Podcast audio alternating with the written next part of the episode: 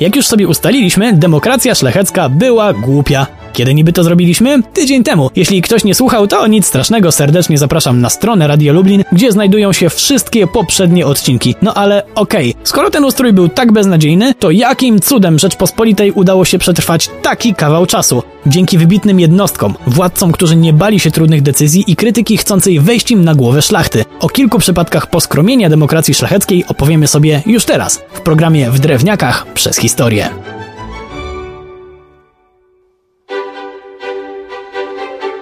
W zeszłym tygodniu ustaliliśmy, że już od czasów Kazimierza Wielkiego możni, później nazwani szlachtą, wchodzili władcy na głowę, a ich potomkowie po kilku pokoleniach totalnie obleźli ówczesnych władców jak kleszcze grzybiarza. Król teoretycznie miał tylko symboliczną władzę, ale mimo wszystko szlachta musiała się z nim liczyć. Kilku wybitnym władcom ten fakt wystarczył, żeby okiełznać to roszczeniowe towarzystwo.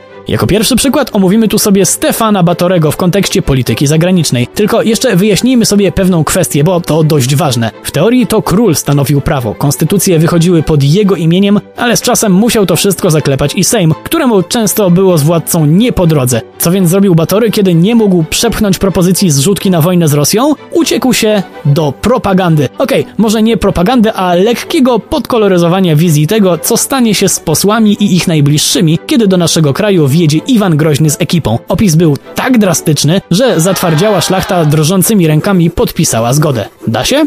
Da się. Do zadań króla teoretycznie należało też ogarnianie polityki zagranicznej, wysyłanie i przyjmowanie posłów, ale z czasem i tutaj szlachta wsadziła łapska i od pewnego momentu król musiał mieć jej zgodę na wypowiedzenie wojny i zebranie coraz gorszego pospolitego ruszenia. Ale to też nie była sytuacja bez wyjścia, bo sprytny władca, mając wpływ na poselstwa, mógł sprowokować wojnę tak, że pierwsze atakowało to drugie państwo. W tej sytuacji szlachta stawała pod ścianą, bo wróg już na nas szedł i trzeba się było streszczać ze zrzutką na obronę, która często zmieniała się w skuteczny atak. Pewnie, że było to trochę ryzykowne, ale czasem opłacalne. Dobrym przykładem jest tutaj akcja, którą zrobił Zygmunt III Waza, kiedy inkorporował Estonię do Polski i sprowokował wojnę ze Szwecją.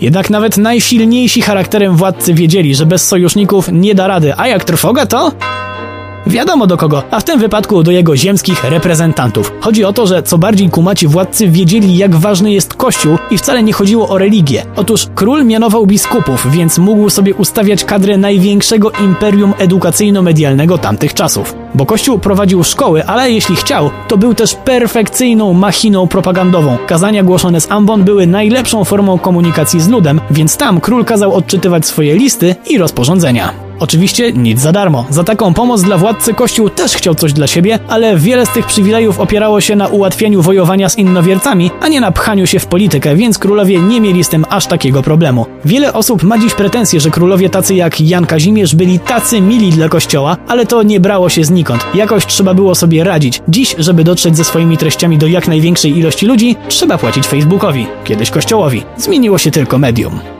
Dziś po raz kolejny przekonaliśmy się o tym, że to jednostki zmieniają losy świata i mają wpływ na bieg historii. Nawet wydawałoby się jednym z najbardziej nietrafionych systemów politycznych w dziejach, dało się odnaleźć, jeśli miało się dużo odwagi i talentu. Zresztą Batory, Waza czy Jan Kazimierz to goście, o których sobie jeszcze powiemy. Przy mikrofonie był Wojtek Drewniak. Do usłyszenia.